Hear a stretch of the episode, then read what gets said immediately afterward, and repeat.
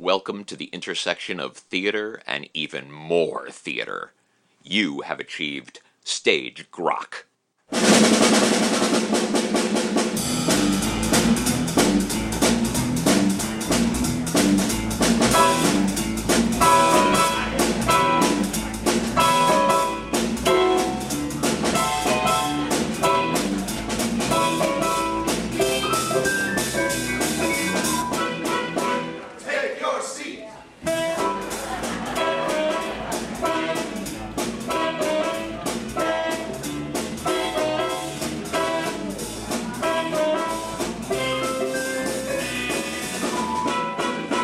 Stage Grok, the roaming theater podcast, coming to you from the geographic center of the American theater. I'm your host, Scott Miller. Today I talk with Tom Jones, book writer and lyricist of the Broadway musical Celebration. Well, thank you for talking to me about Celebration. Uh, just for some background for folks who are listening, um, we decided to do Celebration with New Line, and I emailed you and said, "Hey, this is really weird. Can I talk to you about it?" And you offered me a new revision of the show. Yes. So uh, first, I want to talk about what was the original impulse that led you to Celebration. Well, uh, not necessarily the best of impulses, actually. I we we had done the Fantasticks, 110 the Shade, and I Do I Do, and in fact, when I Do I Do was running, and the Fantasticks, once and the Once and Forever Fantasticks was still running, and Harvey Schmidt and I had a good deal of money coming in. We rented this building in Midtown Manhattan and set up a thing called Portfolio Studios. And our egocentric goal there was to do only original musicals. And, and And- and was it from the beginning definitely going to be experiments?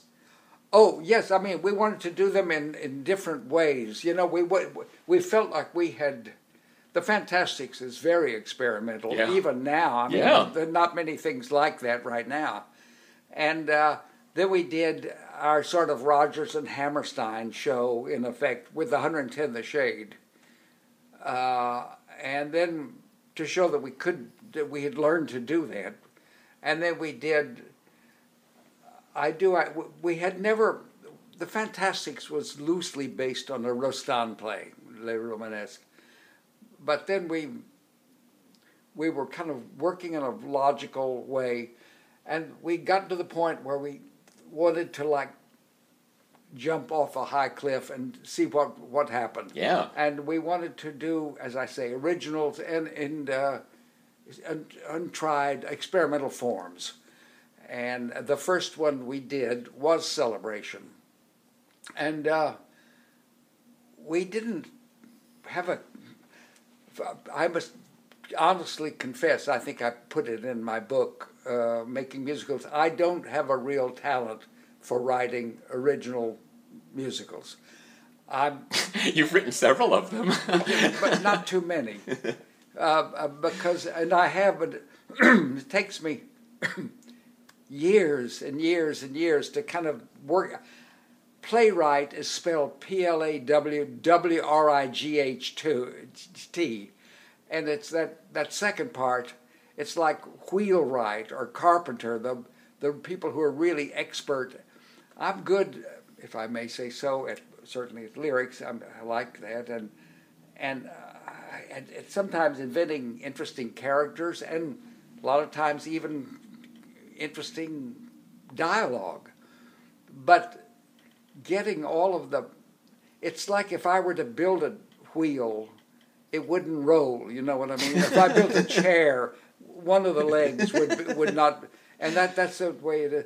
But so I finally, eventually get get them to work out, more or less. But it takes so long, and uh, when we did our show, original show Philemon, uh, we did we tried it over a period of three or four years, and maybe six or seven totally different kind of versions at at our theater portfolio. yeah, but how nice that you had that Oh, space really? to experiment really, in. Really, yes. And um, I will have to say, yes, it was nice, and but unlike uh, we had no grants or anything. We it was it was where we put our money, you know. But So this was kind of your other shows paying for more That- fun. That is right. That's right. Uh, and uh, they, the Jay Harnick. do you- I don't know if you ever knew Yeah. Sheldon's brother, who ran a wonderful network of children's theater things. But he came. He eventually said we should call instead of uh, portfolio, we should call our theater the New York Philharmonic because we did so many versions of Philemon. anyway, uh, we've lost the. Anyway, the celebration. We wanted to do something.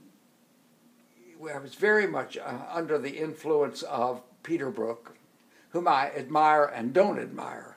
I, I admire, love his work, but I feel he was wrong to go so far away from commercial theater, and I think his impact would have been better if he had stayed doing things like Marat Sade and that sort of thing, rather than going to India and and you know being somewhat God, they're going to jump on this artsy fartsy, in my opinion, you know. But I, he's a great visionary and great director, and he talked in his book called "The Open The Empty Stage- Space. uh, the Empty Stage, yeah, and uh, about the theater of myth and ritual, and the theater of the streets, like uh, belly dancers and clowns and uh, poo-poo cushions, in effect. Our original production on Broadway of the fantastic of a celebration. oh, the critics hated this man. Uh, that not everybody enjoys bathroom humor, you know.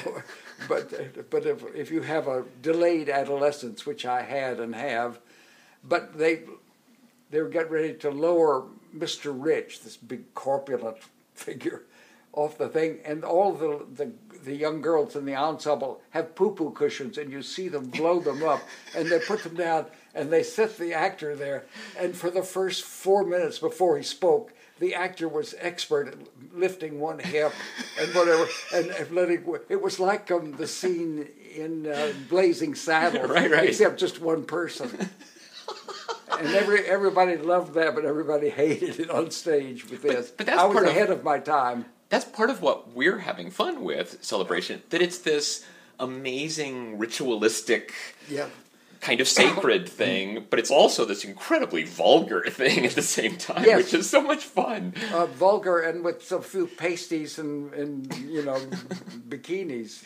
Uh, that's showbiz, you know.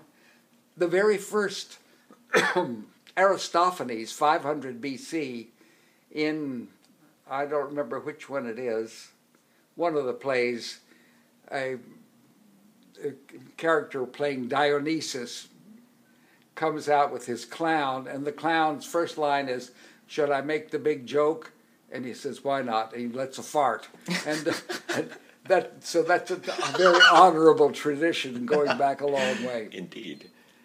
Uh, So now, was- so did you work on celebration at Portfolio first? we yes uh, we we had kind of had another an idea for something uh, that we worked on before we had celebration and before we did I do I do maybe even before we did 110 of the Shades. So this is Uh, early mid It was originally called Ratfink. Don't ask me why. and then uh, later, and then it had an an old man and a young girl, and it it was like in that instance, it was an old man who had become very wealthy, but who had lost the one love of his life when he was innocent and so he, he creates a total artificial world and goes to the orphanage. The, the girl is the and uh, has her selected, and he's like without ever meeting her, he grooms her to, to replicate the girl that he lost all those years before. It- wow, that, that's it- creepy. uh, creepy and, and artsy fartsy both. The fartsy part I don't mind. It's the, the artsy that, that does you in. And yes, creepy indeed. it wouldn't go over too well now. Yeah. And it didn't go over. Too, we never was done. Right. I mean, he does. He had a song called "Baby Fat." Oh. One day they're pink and pretty and pudgy, as cute as a kitty cat, as round as a bowler hat, just perfect to pinch like Shirley Temple. Oh, Don't- wow. That would. Can Wow. you imagine what would happen if Yeah. only Donald Trump would laugh? You Yeah. know? and anyway, uh, so, So, so, we, there we like abandoned all germs of the ideas what- there. There was a little germ in there of an idea, but again, like what I decided that that I didn't want to like pursue that. All, all I, I kind of went back to it in a totally morphed different way in a different musical later on, which has but never been seen except a, a workshop at called the Bone Room uh, uh, about male, Which there's male a, menopause. There's a song or two from that in the piano book collection from you guys. uh, maybe from both. yeah. Um, I wonder Uh, which ones. What, what what a wonderful way to die. A wonderful way to die. yeah. That- I like that song. uh, but they, Mr. Katsuta in Tokyo did it in Tokyo. I couldn't believe it, and I again tried to work on the ending. It still doesn't have an ending, so I've decided to like get to the point and like the Lady and the Tiger, the short story, and just stop because I d- didn't know the ending. I still don't know the ending. But uh, anyway, it got wonderful notices of very avant-garde, which it it is. It's part avant-garde and part just a hopeless mess, you know. It's- it- it- but anyway, uh, finally we decided to we wanted to do a ritual, something with ritual implications of, because of specifically because of Peter Brook with mythic. So we looked around and we looked around, and I started going through uh, books of anthropology and theater, and I finally got back to the earliest source I could find. this is not the way. If anybody's listening and wants to write a musical, don't do it this way. It's my best advice to you, really. And we found a, a, a battle, a New Year's battle from a Sumerian legend, 5000 BC. Well, they don't write them like that anymore, you know. and uh, and uh, there was an old man and a young man and a girl, and who and the promise of re- regeneration, or not. And so we decided to take that and set it into ritual form. In the original version, as written and done at our workshop, and then moved to Broadway, uh, the it was set just just like it was set as a ritual thing. Potemkin, the, the guy who plays Potemkin, a narrator, comes in in a long cloak with a hood. He looks ex- exactly like something out of Ingmar Bergman, which was the intention. and he does this, and then these ritual masked figures come in and so forth.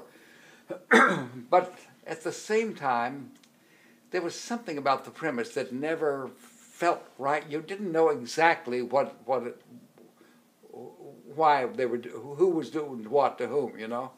So in this version that you have doing and has never been done before, uh, we tried to I tried to set it like homeless people in a sense uh, with theatrical proclivities uh, out on a empty street on a winter night and uh, t- telling a fable to kind of get them through the hard times. And uh, then, as, as I told you, all, all these many years, I've haunted by the fact I knew Celebration has some wonderful songs, and if I, I think some wonderful characters. Yeah. but it just never what didn't come together right if, and i knew it but after many many years i gave it to one of my sons sam who we'll meet tonight to read. He'd never seen it and it still hasn't this will be the first time he's ever seen it. Nice. and he said you know it's great but you don't know what you're writing you don't know what it's about. And that was true So I began, that was five years ago, so I began a process of trying, and I tried many different things until I finally came upon an ending, a thought of, you know, finally it came uh, an ending that I liked and I'm looking forward to seeing because I'm hoping that maybe after all these years it will finally work, you know. That's that's really interesting. It's curious. I've been coming up with endings to things. Uh, the way I'm working on a musical called "The Game of Love," which is based upon the Anatole plays of Schnitzler, set in Vienna, uh, a series of love affairs in Vienna, mainly in the 1890s. But then the, the last play it takes place in 1912 when he's older and has his chance for a last big love affair with a beautiful young girl who's throwing herself at him, and he refuses her, and he says, "You know, you're going to love many. You're beautiful, and you're going to love many men, many, many men, and they will be loved and they will be forgotten. But I want to be the one you remember. Just this one time, I want to play a trick on time. And uh, then she goes off with her young lover to make love, and he takes the boutonniere and puts it, and they and everybody comes out and they sing a song. This is all music by Offenbach a song the game of uh, love, a, what a, a, a charade, a souffle. We're, playing the game, and they're all and then this is all in a uh, in a place outside the Vienna woods, you know, a little cafe outside Vienna, and the fireworks display, and they all rush to the balustrade and they're laughing fireworks, and then as they watch. The fireworks slowly morph into machine gun fire and mortar fire and bombs, and as their faces realize what's happening, then the lights dim down and you know that life is gone forever. Wow. And so that was an ending that that ending makes the the show itself is full of delicious things and fun things and amorous things, but it's so full of wit, if I do say so, and rue mixed together. But having this ending, you, you've enjoyed it along the way, but it, it and they've just sung that it's a souffle, but that you see the souffle in a different way when you realize right. where it's going. And so, um, before my ending, I'm hoping to get all of my endings straightened out. You know? well, I, I found when uh, you guys published the scripts for Fantastic Celebration uh, together in yes. like early seventies, I think. Yes, like yes. And you wrote int- intros. Oh yes, to both scripts, and, and, I really hate what I wrote about celebration at that time. I like what you wrote, but what what really struck me was you said at the end of it that you know someday you hope to do revisions. Yes.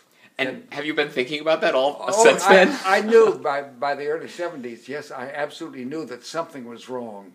That with that much good material and so much funny things and yeah. so forth, that that people people thought I was just saying that the old are corrupt and that the young are pure and they will they will change the world. But of course, that's not what I'm trying to right. say.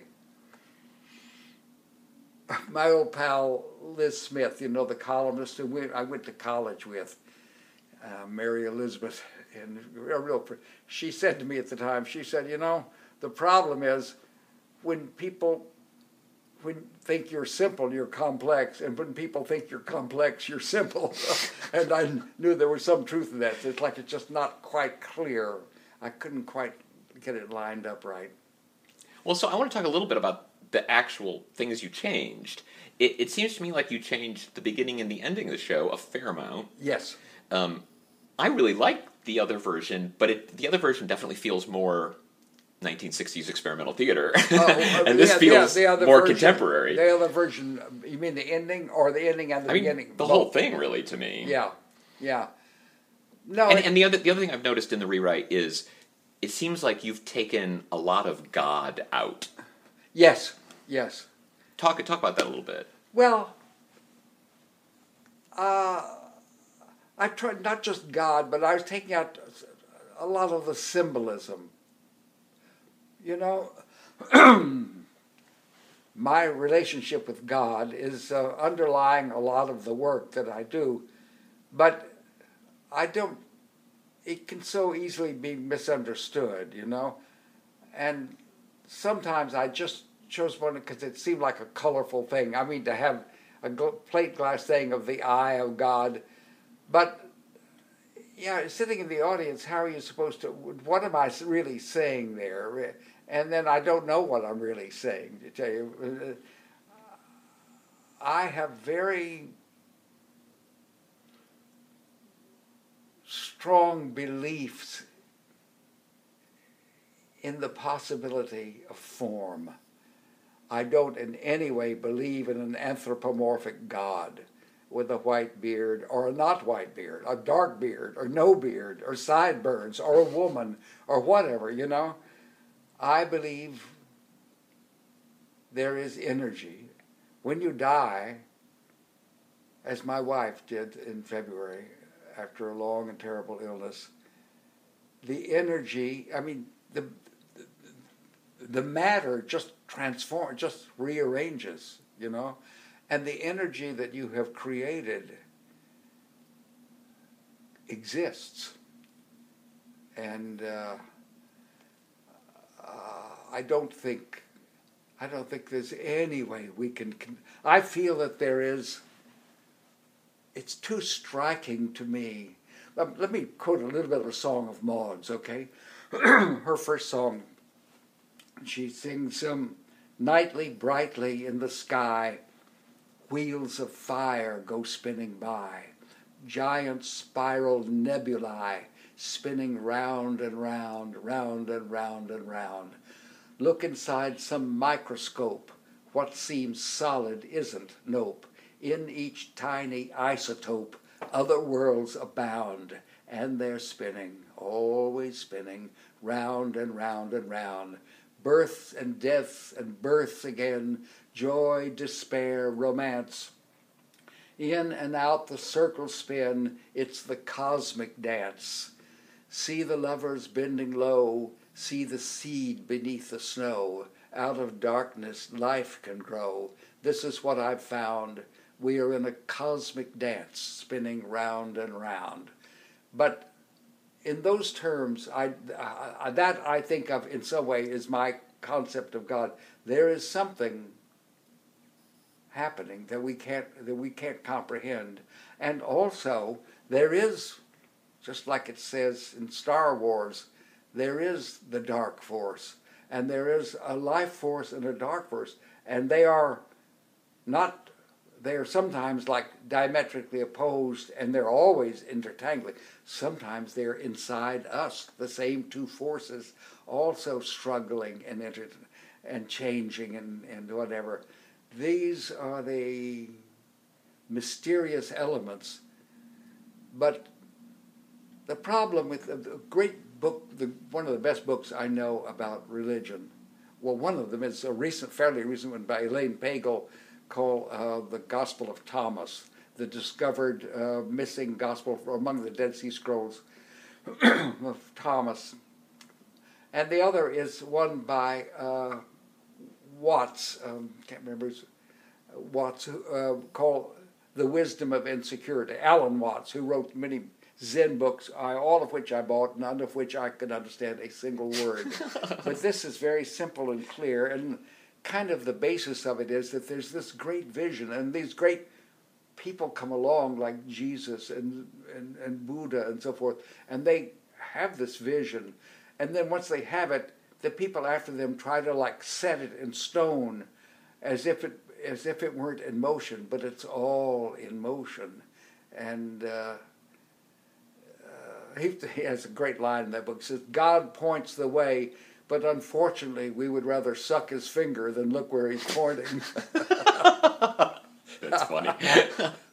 but anyway, uh, I forget way back what the question was. Um, uh, it had something to do with celebration, if I remember correctly. Well, let, let me ask you this: what What do you hope that somebody takes away from celebration? Because let me let me tell you this: we we were when we were rehearsing the show, we thought this is so strange, this is so wild, and people are going to have a good time. But we're not sure if they're going to follow. We're not sure if they're going to stay with us. And they totally stay with us. You can tell from the laughs. They're totally, Yeah. you know, following Yeah. this story. They know exactly what's going on. Um, and we were really um, gratified, surprised that everybody really embraces it and really goes along for the ride. Yeah, I was astonished at all, all of the reviews, unless you just hid the bad ones. But they all seem to kind of get it in one way or another. And what I want them to take away, you see, I I don't. It's not an intellectual thing that I want them to take away. I want them to feel connected and feel that somehow it relates to their own life and who they are becoming and who they might be. And then mainly, I just want them to laugh and cry and and uh, and feel some mysterious stirring that I don't necessarily. Just like I don't want to like, and think it's presumptuous to think that I can. That the one can. i- i- It's it's touching in a way that people make God into themselves and themselves into God. I mean, which, that's a that's a great idea, but I, they don't exactly do that. that. That's in the Book of Thomas thing, but uh, that they that they know exactly what it's going to be and them golden slippers and oh, you know, and so forth and so on. There's a funny story about. Uh, oh, I have a couple of funny stories, but uh, they don't relate to this. But there's one about Joe Papp, and an actor dies and goes up in St. Peter or whoever it is. This is part of that anthropomorphic thing at the Golden Gate with the book, and and uh, and he tells him, "Yes, you're accepted into heaven." And the guy said, "I just, I have to know if if Joseph Papp is up here, I don't want to go here. I'd rather go to hell." And and the. Peter says, "No, no, I promise you, he is not. He is not here." So the guy says, "All right, then. Thank, thank you. I'd love to." And he goes into the, of those golden roads and he sees a car driving down, great big car, and uh, in the back it says P A P P, and the guy in front's got a cigar driving it, and he goes to St. Peter. He said. I, you told me. And he said, no, no. The guy, St. Peter says, no, no, that's God. Sometimes he thinks he's Joseph Papp. That's funny. The other is much funnier, and if we have time at the end, I'll tell, remind me. My David Merrick joke is the best one. Nice. Okay, uh, back to business. Now let's see. We were talking about serious things, right? Well, so Life, uh, death, let, and let me let me ask you this: um, When you and Harvey would write shows, what was the process? Were you in the same room? Not in the same room? very seldom in the same room. Very often not in the same continent. Did oh nice? Did one of you um, usually go first, or not Well, necessarily? I, I mean, uh, Harvey never came up with a story thing. right. so I would come up with that, or we would like be hired to do something like uh, the four poster at I Do I Do, and that was a whole different process. But in both cases, once there was kind of we knew what the thing was, then we would like talk and ideas and lay out possibilities, and you know, then I Now, is that part a long part of the process? The kind of brainstorming, figuring it out. the process is so long usually that uh, that that that isn't as long. I mean, the process of most of my shows is five to ten years. You know, not so much the writing as getting them on. Yeah. when the older I get, the harder it is, and the longer the Fantasticks runs, the harder it is to get a show on because you can't lie about your age for one thing, and uh, and uh, you know like the Fantasticks now in its twelfth glorious year, you know, but nobody. I'm I'll be ninety in a year and a half, and people understandably want to get the crest of the wave, and if not. They figure at 90 you're not although i think i am actually going up there but it, it, it's a logical assumption that that's not happening but in this case it's the best work has, has been the recent work and the la tempesta is as i said to you earlier is the best work i've ever done ever ever there's no question of it in my mind Well, that's awesome though that you feel like you're still getting better with every project. It, it's a it's gratifying, yeah. And I'm more productive. I mean, for one thing, I've because of my wife's illness, I moved. We had a had and have an apartment in the city and a house in the country, and and it was just so much easier to like for all the help we had to have to do it up in the country. And I moved up there, and then I needed to be there all the time, so I never went. I would go into the city, but very rarely, and only for an overnight. so I found myself, and my wife could no longer speak or anything, and I'm not clear how much she could understand when I spoke, but I found myself there with a lot of time and a great need to go to a place where I could create the world rather than the world which I have no power to change, like this world, you know. Right. So, and I felt particularly like in Tempesta, I related to Prospero with his wand, or in my case, my pen, being able to create a world. Although there's a lyric in there, it's not one of the best ones, but it's okay, uh, where he says, he often talks and sings to the audience, these magic powers that I possess, where do they come from? I can only guess. They come from somewhere deep inside, some subterranean stream. They're down there always moving slowly, like some mysterious dream. Sometimes as bright as sunlight, sometimes as dark as death.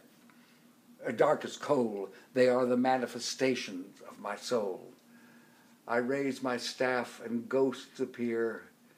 The dead come back to life. My wife, I can see my wife. She's dancing, spinning, smiling, just as she did in life. And we see her moving around. And he lifts up his staff and she disappears. And he says, How beautiful, how sad. I have no magic crystal balls except these orbs, my eyes. No wand except this wooden stick. The rest inside me lies. and when I make magic, as even now, I am diminished, brought down somehow. My body drained and out of breath, my thoughts turn dark to death, to death. These magic powers that I possess, they cannot bring me happiness. And uh, that isn't one of the better lyrics, but it's relevant nevertheless. And uh, it's not my own case because the last line is different. They do bring me happiness. The happiness of like being able to. I'll do one more lyric here from that, and all right. It's, it's uh, Miranda, his daughter, and with the young man she falls in love with. she sings I do not care for magic. Magic makes me sad, as if the things you conjure up surpass the things you had. I don't believe in omens or wishing on a star. I much prefer to place my faith in things the way they are. Some people think a rabbit that emerges from a fancy hat is something quite miraculous to see. A rabbit that is sitting still beside a meadow or a hill seems miraculous to me. I do not care for silken scarves that turn into a dove. I don't believe in magic, but I do believe in love. You touch me, and I'm changed inside. I do believe in love. That's awesome. Isn't that good? Yeah, it is. so let me ask when you're sitting down to write a lyric. Yes the first thing that comes out, how much of that is in the final product? Do you, do you work it? Do you oh yes torture it? Oh yeah, yeah, yeah. I mean, because well, one of the things some, I noticed about your sometimes, lyrics, sometimes you do, and sometimes it just comes out, you know. But and then sometimes you do it does and it doesn't. And in I do I do there's a song because Harvey and I we originally started. I always we didn't know I didn't know we never did any musical. I did one college musical. That was my only experience. We never. I was in college six years. They never did a musical there. Wow.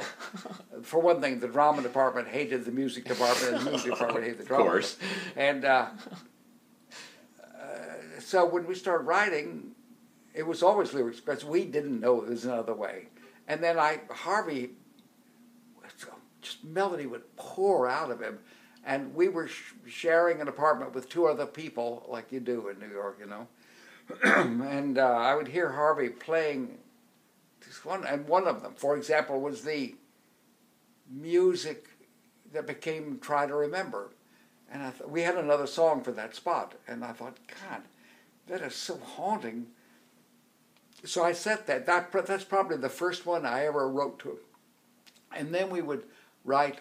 I would write to music a lot of the time. I like to write that way. I loved working with Offenbach he's a champ to work with. Let me tell you, no problems with him whatsoever. Well, you know, because I've written a few shows, and it and I find that that writing to music is easier because the more limitations you have, yes. the better you write. Yes, yes.